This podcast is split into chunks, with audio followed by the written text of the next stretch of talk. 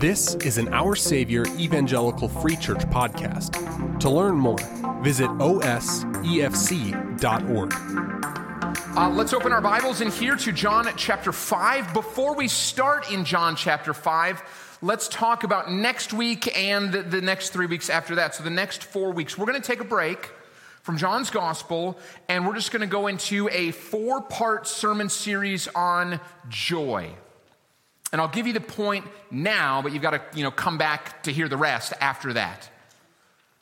Uh, the joy of the Lord, what the, what the Bible calls the joy of the Lord, is unique and full and so fundamental to the Christian life that those who have been saved by Jesus Christ should be marked by the joy of the Lord, and it should change us in such a drastic way that we and others look back on our former lives and say, I, I really was dead and I didn't even know it, but now I'm alive. And we should say things like, I used to think I had joy and things brought me happiness, but that wasn't true joy. That wasn't true satisfaction. That wasn't true happiness. Jesus is true joy. And that joy, we'll learn over the next four weeks, it doesn't come from within you. It's not some self revelatory thing. That kind of joy can only come from God. And it's ultimately for Him because it's from Him, but He gives it to you as a gift. And so, over these next four weeks, we will talk about the joy of the Lord, we'll talk about the spiritual fruit of joy, we will talk about joy in the midst of sorrow, and we will talk about an enduring joy. So, come back starting next week, four weeks on joy. But for now, let's finish out John's gospel, the fifth chapter.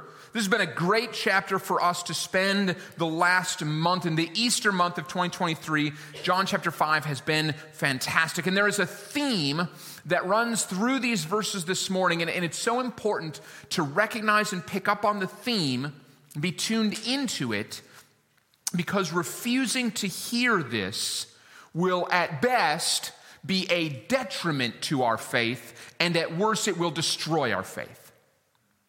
So pick up on the theme, and here it is. The greatest threat to our belief and trust in God, okay, so the greatest threat to our belief in God does not come externally, it comes from within us. Did you hear that? If you wonder where challenges to faith come, where your belief will be most endangered, it is not from society around you, it's not from uh, government, it doesn't come from your neighbors or the media or whatever else you think is wrong with the world. The biggest obstacle to your faith is going to be you. And the good news is that God knows that. He's always known that. He has planned for that, and He doesn't leave you alone and just say, you know, make sure your faith is in me, or else you're in big trouble. No, He's gracious toward you and me, and He says, I know how vulnerable you are, so I will call you, and I will lead you, and I will keep you safe. And Jesus will lay that out for us now. So, in these verses are four ways, four ways that God gives us to know who He is, and that should lead us to faith in Him. So, there are four confirmations of why belief in Jesus is reasonable and rational and for you. But then Jesus will also bring out two ways that we are prone to hinder ourselves from coming to Him.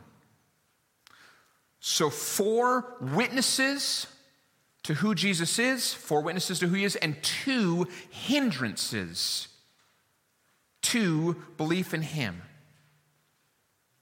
And if you're wondering why Jesus would put it this way, uh, here's an answer. Here's at least one answer. If we're ready to, to see the work that he's doing and the help that He's giving to us, and if we're ready to, to put our faith in Him, then we, we need to be alerted to where the difficulties to our faith will come from. Because if we do that, if we find confirmations, witnesses, testimonies to his goodness, to his grace, to who he is, and we believe in him, we better be prepared to keep on believing in him. And we'll be in a better position to keep on believing in him if we know where the threats come from. If we know where the hindrances, the blockages, the barriers are at, we'll be in a better position to live lifelong, enduring, faithful witnesses for Jesus. So that's why Jesus does it this way. Uh, and so this is, this is how I would put this. This is, this is kind of a picture I thought of. Um, just, just think of uh, do you consider yourself to be sort of a pretty normal, reasonable, level headed, level minded person? Some of you are like, no, I'm crazy. But most of us, most of us will say, I, I think I'm pretty normal. And I, I do too. Uh, and, and let's just assume you are normal most of the time. But just think how easy it is for you to really get thrown off of your game. So, most of the time, we get along with one another. We get along with our spouse, we get along with our children, we get along with people at work, we get along with people pretty well. But think about just the little things that throw you off very quickly. I mean, really, really little. You get a little less sleep right? Like an hour less sleep, and it's hard. The, the, the days of battle with one hour less sleep. You're just a little hungry. All my hangry people in here, you know, you just get a little hungry. You just don't have good protein with lunch, and it's kind of hard for the rest of the day. There's a little bit more traffic on the way to work. Throws off the morning, right? For some of us, it's not even that. We're pretty good until there's dirty clothes in that one spot on the floor, and we've been very specific no dirty clothes there. There's no hot water for our shower. We work hard. All we want is a hot shower in the morning. There's no hot water. That's all it takes to throw us off. I haven't even mentioned coffee yet. Some of us really, really miserable without a morning cup. It can be the same way spiritually. We're going along just fine, but it doesn't take much to throw us off. We get jealous, something doesn't do, go our way, prayers aren't answered in the way that we want them to be. And so, what Jesus is doing is readying us here by saying there's lots of good reasons to believe. Plenty of good reasons to believe, and for the most part, belief should come to you. It makes sense to have faith in God. All of that should come. But it's going to be a lot harder than you think. And that's the Christian life, isn't it? For those of you who've been walking with Jesus for a long time, you know all the reasons, you know all the proofs.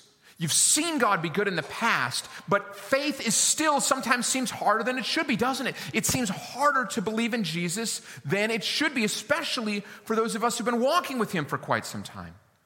And so Jesus says, I'm getting you ready for the hard. It's going to be hard. I'm just getting you ready for that.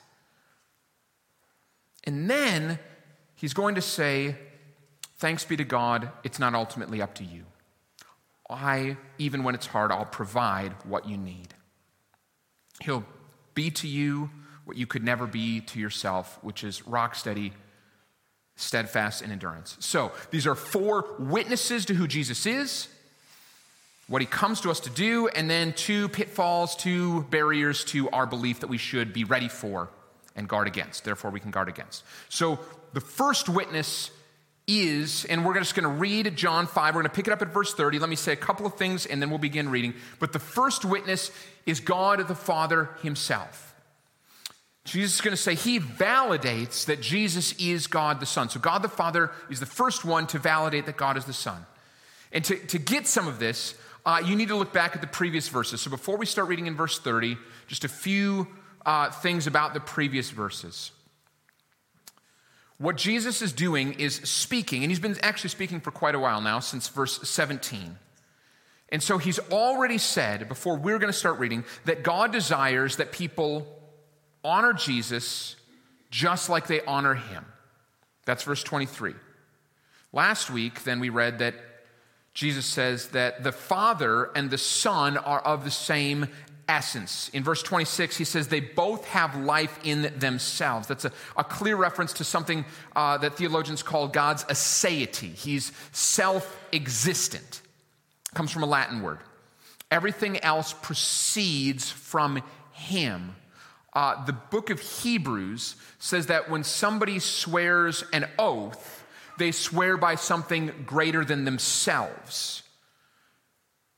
But God has nothing greater than himself. And so when he swears an oath, he just has to swear by himself. He's the only one in all the universe that says, On my own name, I will do it. Here, Jesus is saying his life doesn't come from anybody else. And so he's the greatest testifier. God, if you're going to wonder, well, who is the greatest testifier to the, the character and the work and the person of Jesus Christ as God in the flesh, who can validate that? It has to be God. We have to start with God validating because there's no greater place, no greater person for that testimony to come from. And that's where we pick it up in verse 30 with God testifying that Jesus is his son. So, John 5, verse 30. We're just going to do this in a lot of parts. It's going to be a little stop and go. I debated going through the whole thing. It's a lot. I think it's better if we work through it this way. 5, starting at verse 30. I can do nothing on my own, says Jesus. This is Jesus talking. As I hear, I judge, as my judgment is just. Because I seek not my own will, but the will of him who sent me. If I alone bear witness about myself, my testimony is not true. There is another, this is God the Father, there's another who bears witness about me. And I know that the testimony that he bears about me is true. So when Jesus starts by saying, I can do nothing on my own, uh, he's not saying that I have no say in what's going on and that he's, he's some kind of a, a, private in the military where he's just low on the totem pole, low on the ranks, and he's just following orders. He's saying, I don't have to act on my own because the Father and I are perfectly one. So everything that Jesus wants to do, the Father wants to do. And everything that Jesus is doing, the Father is loving. Uh, to get what he's doing here, you have to know where he is and, and why he's speaking. So he's been speaking for quite a while, but why? And then you have to kind of ask, well, why does John include this specific thing in the gospel? Uh, this all goes back, everything that Jesus says goes back to Jesus performing a miracle that challenged the, the religious establishment's conception of who God is and what he's like and, and what pleases him on earth. So, members of this leadership council then find Jesus, they confront him, and they ask, Who are you to do these things, and who are you to speak this way?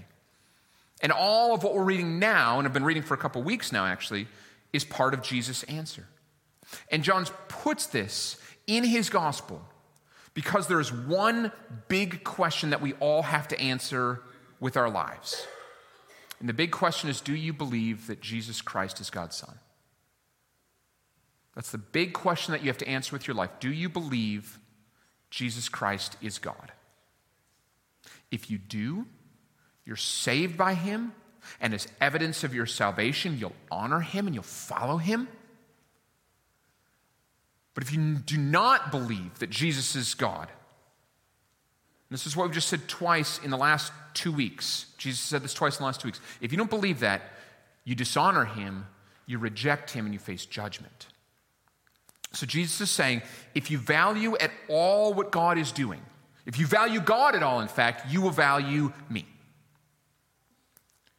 Now, when it, when it comes to this testimony, there's something we need to pay attention to. There's something that I think you'll find curious in here because it helps us to see how all of this works and how all this fits together. One of the most common challenges to the validity of the Christian faith is to say that you can't prove that Jesus is God.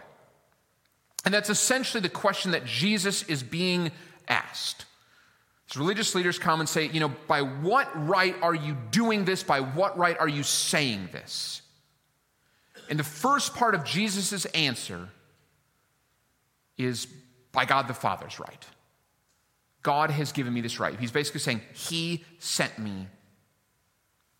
But then, if you look at what's happening here, very specifically, look at verse 32. The testimony of God the Father is not actually toward or for these other people.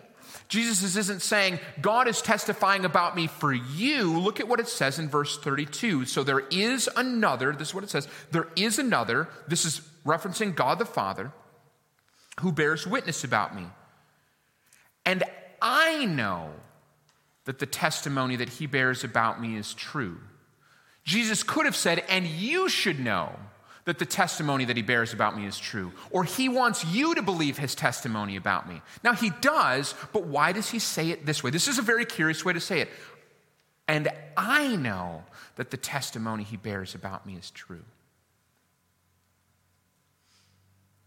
Why? This is huge. The, the, answer to this is why does he do it this way? Why is the testimony of God toward Jesus? Why is Jesus saying, I believe the testimony, not saying you all out there should believe the testimony? If you want to claim, this goes back to this claim, if you want to claim that Jesus wasn't really who he said he was, then part of your challenge has to be that he had some other motive to be claiming to be God, claiming to be able to save the world do everything he did. He has to have some other motive than he really did believe this is who he was and, and what God had sent him to do. So, so what's the motive? What, what would his other motive be? Just kind of running this in my mind. Uh, it can't be money. He died penniless, never sought any wealth of any kind. So he died penniless. Can't be money. Uh, can't be power. He ended up being mocked and abused. Jesus was not after power. Uh, he's become famous but the path he chose, if he wanted to be famous, he would have never chosen to do it through this path. That makes no sense. He was from a place far from any uh, center of influence. And Jesus never, Jesus never went with uh, outside of you know a couple dozen miles from his hometown. He never demonstrated a desire to go anywhere of any significance. So why did he do what he did? The only answer that makes sense is that he believed that what he was doing pleased God and that God was very pleased with him. I know that the testimony that he bears about me is true. The testimony is what God said when Jesus was baptized This is my beloved Son, and with him I am pleased. And this is why this is huge. Jesus doesn't need your approval, and he doesn't need my approval. Jesus isn't seeking our worship, he's glorified by it. It's right and good that we give it to him, but he doesn't need anything that we have to offer. He is not beholden to us in any way, and that perfectly positions him to serve us and to save us. If there was something that he needed for us from us in return, then our salvation would become transactional. We get eternal life and, and you know he gets good feelings of being worshiped or something like that. But it's not like that. God the Father has already testified about him, and Jesus knows that that testimony is true. He believes it. Jesus' heart is already full because God has said, I'm pleased with you. Jesus is satisfied by that. And so he can fully serve and fully save. Jesus can't fully save you if he needs something from you, but he needs nothing from you. And so the first witness is God the Father being pleased in God the Son. You, you don't want a Savior seeking something from you. If you had that, then you're involved. You're even kind of conditional on that. It, it, means that actually your eternal destiny would be up to you to get it right, to do it right, to live rightly, to worship rightly, but it's not. Jesus can give you life and you can receive it by grace because God has told him that he's enough and he's worthy. And that, that's a great, great thing. No other religion in the world, no other faith in the world claims this kind of glory to say the Savior is enough apart from any of the people's worship. And that's a great, great thing. So the first witness is, is that of God the Father. The second witness that Jesus is now going to point to, now he's going to point to some earthly witnesses. He's going to point to John the Baptist. So let's keep reading in verse 33. You sent John, and he is borne witness to the truth. Not that the testimony that I receive is from man, but I say these things so that you may be saved. He was a burning and shining lamp, and you were willing to rejoice for a while in his light. Now let's stop there. What's coming, again, is that Jesus is going to point them to two great barriers that, that people put up to faith in him. Remember that that comes at the end. What he's setting them up for is those listening to be able to hear what those barriers really are. So he's setting them up by saying, This is what you have been doing. Let me tell you how that's actually been harming you. So, so now he, he, turns, he, he turns to something he said, You know, you're not going to be able to know this about God the Father. Only I know that. And that's okay because I'm satisfied in it. I'm, I'm complete by that. But what he turns to is what these people around him can agree on. Uh, you could argue that it's hard for them if Jesus just said, God the Father testifies to me, end of story. The people could have said, How do we know that that's true? But it's far more difficult. That's why Jesus brings in John the Baptist. It's far more difficult to argue against what happened with John the Baptist. So if you, if you know not, not very much about John, the Baptist, who's not John who wrote this gospel, two different Johns. John was a great, John the Baptist was a great preacher who drew people back to repentance and faith in God. And for a time, he got quite popular. When Jesus comes, though, John started telling people that Jesus was the Son of God, started saying things like he's the Lamb of God who takes away the sins of the world, and all of a sudden, John's popularity faded. That was fine with John. John was great with that. Other people, not so much. And verse 34 is the main point here. Jesus doesn't need John's testimony, but he says that people were believing John's testimony. John was going around saying, God is on the move. There's a big movement of the kingdom of God coming in. Something large is about to happen, and people began to get excited, and crowds began to gather, and even religious people began to say, Well, what is this? Well, as soon as John said, Well, and this is it, it's Jesus, this Jesus of Nazareth, they said, No, we don't want anything to do with that.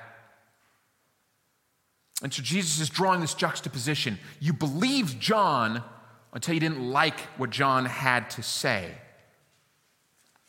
he's saying, he's asking them, if you won't accept the testimony of God, and now you're saying you won't accept the testimony of John because he kind of you know, pulled this switcheroo on you, and now you're going to refuse my testimony, the question Jesus is beginning to ask is there anything you people will believe? Is there any testimonies that you believe? Be careful not to make sure you aren't setting up a kind of faith that has to answer every question you have and meet every expectation you put on it before you'll believe. God decides the terms of faith, not us. And so let's be really, really sure we're not setting up an expectation for our belief that we can't possibly ever satisfy. Witness number three. This is the very work of Jesus. Verse 36. But the testimony that I have is greater than that of John. For the works that the Father has given me to accomplish, the very works that I am doing, bear witness about me that the Father has sent me. And the Father who sent me has himself borne witness about me. His voice you have never heard his form you've never seen, and you do not have his word abiding in you, for you do not believe the one who he has sent. So, this, this continues to build on this rhetorical pattern of asking what will be satisfactory for these people to, be to hear. Because Jesus knows, he knows the answer is nothing. So, the gospel writer now turns to the signs and the miracles that Jesus did to display his divinity. He's saying that these were proof from God. If you want to know if God's pleased in this, if you want to know if God's in this, look at the signs and the miracles. This is the third testimony. Uh, remember, all of this started, the, the whole reason that Jesus is being confronted by these people is he healed a paralyzed man. And it was supposed to be a testimony to his power, and so that you would know that what he says is true. But for the people who've now confronted him, that had the opposite effect. It made them feel threatened, either scared them or it riled them up now in kind of, a defensive anger. Jesus didn't do his miracles for a thrill. He didn't do them for attention. In fact, a lot of his miracles, he's telling people, don't go, don't tell anybody I did this for you. I, this is just for you. So when he heals this paralyzed man back at the, at the, beginning of John chapter 5, he did it so quickly and so discreet, discreetly that he got away from this man before the man even knew who he was. In fact, the people ask, Who healed you? And he's like, I don't know. I don't know anything about it. It's only after Jesus goes back to find this man and tells him, The miracle wasn't done so that you could walk. I'm glad you can walk. But the miracle was done so that you would believe in God and you would turn from your sin. That's, that's, he, he only finds out that it was Jesus at that point, when Jesus kind of circles back to him after the crowd is kind of dispersed. And the point that Jesus is making here is that people who are close to the Lord, people, two people who are close to the Lord, the work of Jesus, the miracles he's doing, this man getting healed on the Sabbath, those are all evidences of the work of God. But to people who are far away from God's will, cold toward the compassionate heart of God, the miracles are going to be an affront because they challenge people's perception of God. And the same thing can happen to us today. I think, I hope most of us, when we hear of somebody coming to faith in Christ, we're going to rejoice. We're going to praise God. But what happens when we know that that person maybe had a sordid past? What happens if they have at some point offended us? What happens when we begin to wonder do they really deserve God? I know how rotten they used to be. Should they be extraordinarily blessed by God? Uh, when God abides in us, we'll delight to see his work. So make sure you're not growing bitter toward the work of God, especially his saving work. That's a very troubling sign. And, and I, I think I would add this it's not just in other people's lives. Be careful not to become cold and hard against God work, God's work in your own life. When God calls you and you respond to the gospel, he begins to shape you into the image of Jesus. Sometimes that feels good, and you think, I'm headed in the right direction. It's enjoyable. Often, though, it will be stripping away layers of the old self and putting on the image of Christ, and it's going to hurt a little bit. So don't become cold to the work of God, and don't become especially bitter when God is working in the lives of other people. That's a path to destruction. This whole thing starts when a man who's been paralyzed for 38 years is given the ability to walk again. And a bunch of people surround Jesus and say, Who are you to do something like this? No, no, no, friends. Praise God that He can do work like this. When God does something, God's people rejoice. Witness number four. The last witness that we're going to talk about is that Jesus brings out is the scriptures themselves. So starting in verse 39, he says, You search the scriptures because you think that in them you have eternal life. And it is they that bear witness about me. Yet you refuse to come to me that you may have life. Uh, this is the one that should make you sit up a little bit straighter and take notice. And if you're a Christian, you should wonder what I'm about to say right now, because I'm a Bible guy. We're Bible people. This is a Bible church. Yet, what Jesus is telling us is it is possible to look intently at the Bible, study it and miss its message entirely. So we've got to make sure, as Bible people in a Bible church, that we don't do that. For these people, what they had was our Old Testament. For us, what we have is a complete set of the scriptures. And what Jesus is saying is they looked at it a lot, but they missed the main point. Uh, after the resurrection, Jesus walks with two men down uh, a road, and he shows them how the entire Old Testament is leading to and unveiling him. So, how do you miss that? We have to, this is an important question for us. How do you miss that? There are a few clues here about how they were missing it. We can learn from this. One of them goes back to verse 38. You do not have his word abiding in you. Uh, abiding means to remain or to dwell or to rest.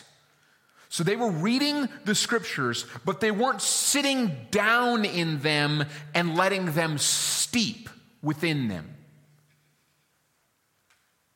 Don't just read the scriptures to get through it. Sit with the scriptures.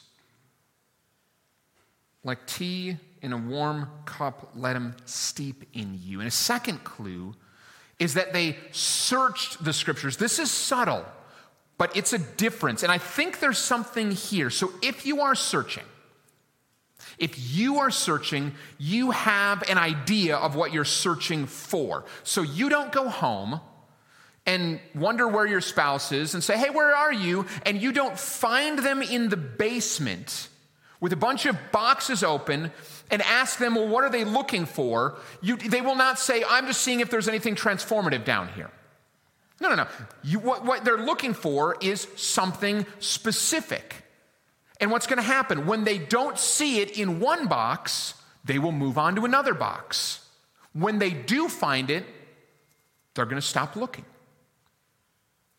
Jesus says you're searching because you will think you have life in the scriptures, but you've got it wrong on two accounts. First, your life doesn't come through the Bible. This is, again, a really subtle distinction. But life comes through Jesus not the Bible. The Bible shows us life, it doesn't give us life. So imagine a, a, young couple that has moved for work or something far from home and they have a baby. And now technology from wherever we are in the world allows us to do a, you know, a Zoom or a FaceTime or a Skype or whatever, and we can do a video chat across even oceans. So they get their, you know, their, their parents who are now the grandparents, and they get the grandparents who are now the great grandparents, and they're showing them the new baby. And the new grandparents and the great grandparents are marveling at the technology to be able to see and they're going, wow, uh, uh, how amazing is this? The phone and the picture and the camera. No, no, no. Folks, the baby is the miracle. The baby's the point. So what about the technology? Yes, so what though? The baby's the point. The grandparents, the great grandparents delight to see the baby. They don't marvel at the iPhone. They've missed the point if they're marveling at the iPhone. Life is right in front of them, but all they can see is the delivery system. The Bible's wonderful because of what it shows us, not because of what it is itself. So these people were looking for life in the wrong place. Life comes from Jesus. And this brings us to the two barriers that Jesus is warning about, these two barriers to our belief. He wants us to believe in God. He wants us to believe in Him. He wants us to be saved. And so he said, There are these witnesses. It makes sense. It's reasonable to believe in me. The primary witness is God. And then there's these, these earthly witnesses. You can see them around you. You can see what John the Baptist was saying. You can see what he did in the world, what Jesus did in the world, the miracles and the signs, the connection between his divinity, that he had the power and his humanity, that he left heaven and came to earth for people. He had the power to save. And then he said that the word of God points to him. But what you'll see now in these two barriers is that they are not challenges to any of those things. The barriers are not challenges to any of those things. So, our greatest threats, the greatest threats to our belief, are not external, they're internal. He brings out four witnesses. The barriers are not against those. We can be our own worst enemy. So pay attention to these things because they'll come for all of us. Barrier number one is our desire to be liked and praised by other people. Look at verse 41. I do not receive glory from people, but I know that you do not have the love of God within you.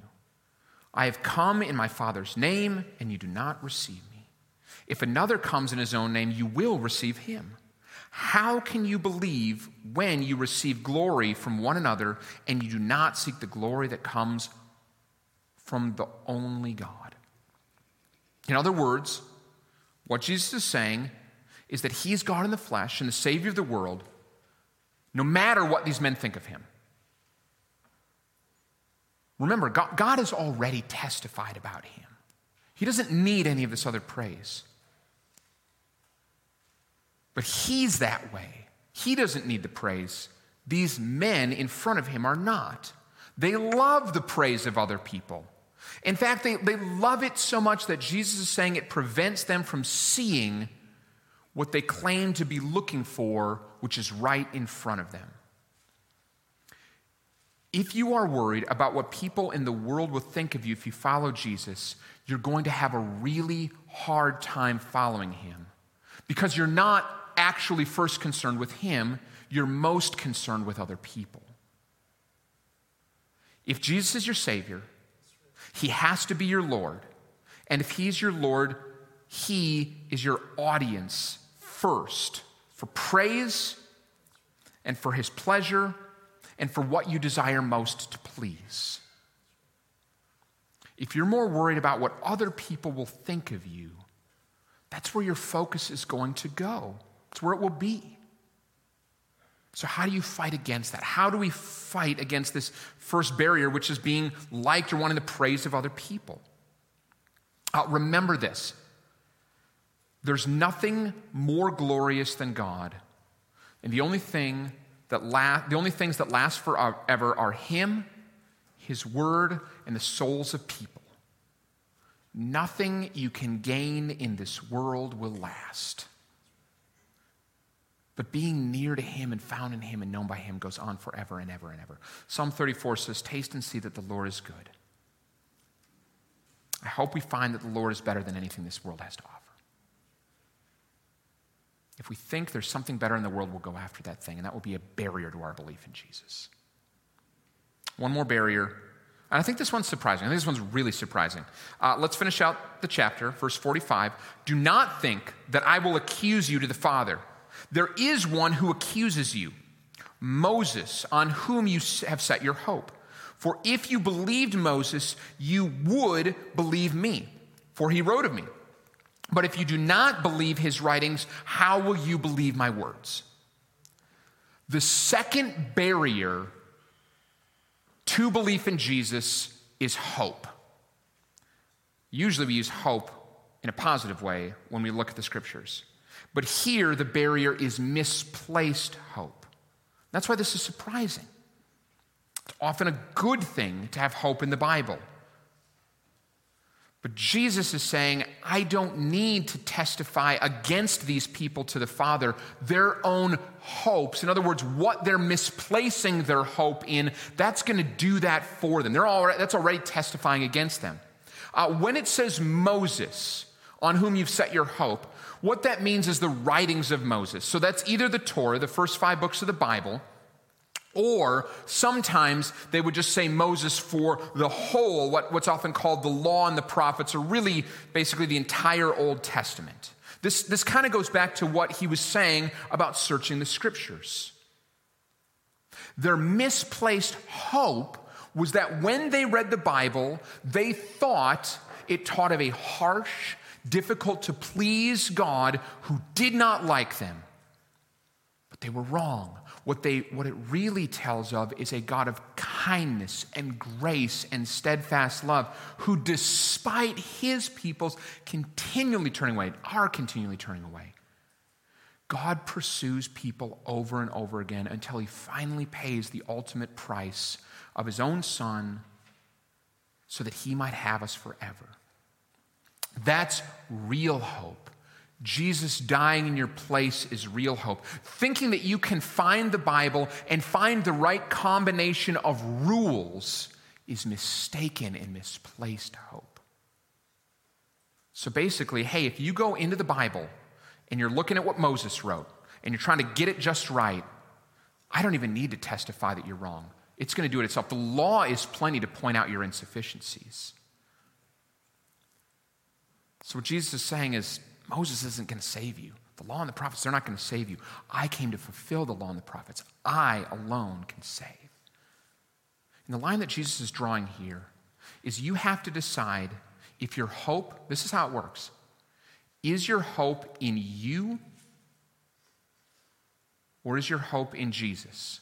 To read the law and think that you can achieve perfection under it is really to hope in yourself. That's what you're saying is ultimately my hope is in myself. But to have the humility to know that you can't be enough on your own and to surrender yourself to Jesus, asking for his mercy, trusting in his obedience, being confident in his shed blood.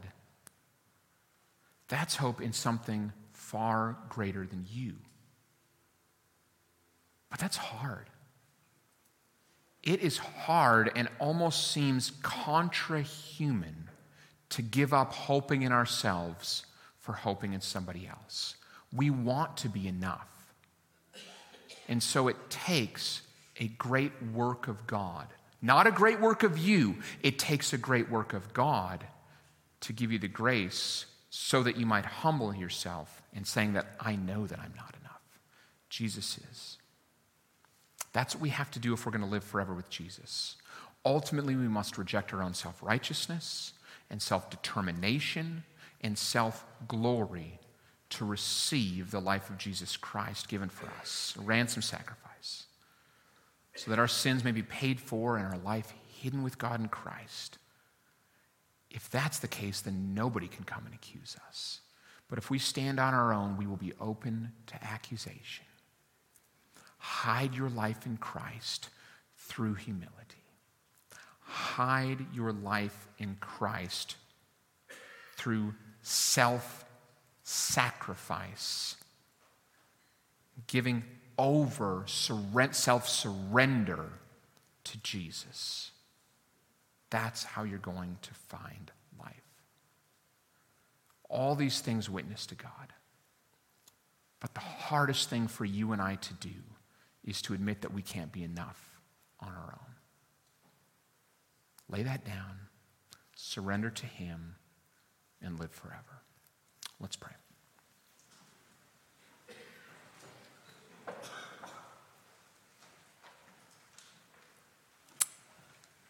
God, may we see the testimony that Jesus is your Son and in him find life. Ready us to endure in true hope by pointing out what is inside of us that we must reject. See that it's washed away by the overfilling of the presence, the glory, and the love of Jesus Christ given for us. It's in His name we pray. Amen. Our Savior is a congregation located in Wheeling, Illinois. Our vision can be summed up in four words building community, bringing Christ. To learn more about this vision and our hope for our neighborhood, visit us online at osefc.org.